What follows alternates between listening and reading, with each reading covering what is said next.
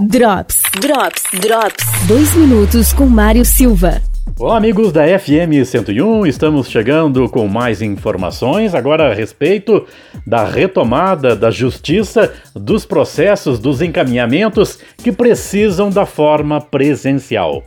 O Dr. Ricardo Fiuza, diretor do Fórum da Comarca de Lages, explica essas e outras situações que devem ser retomadas, mas ainda sem uma data definida. É, para o, o cidadão, a cidadã entender, é, sendo necessário o ajuizamento de uma ação, ela vai ser recebida pelo juiz e despachada normalmente.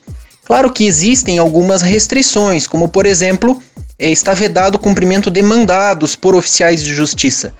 E ainda assim está permitido o cumprimento em casos urgentes a serem definidos pelo juiz ou então através de contato por meio de e-mail, por através de e-mail ou contato telefônico.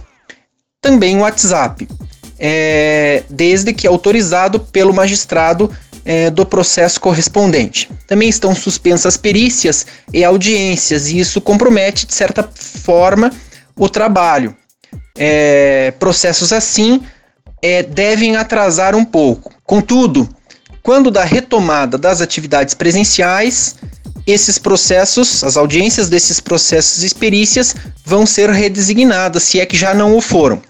Eu posso responder pela unidade é, da qual sou titular, a Vara da Infância e Juventude, que tem competência também para é, medidas de proteção previstas no Estatuto do Idoso, inclusive análise de processos em que a parte postula medicamento ou tratamento médico. É, parte esta criança, adolescente ou idoso.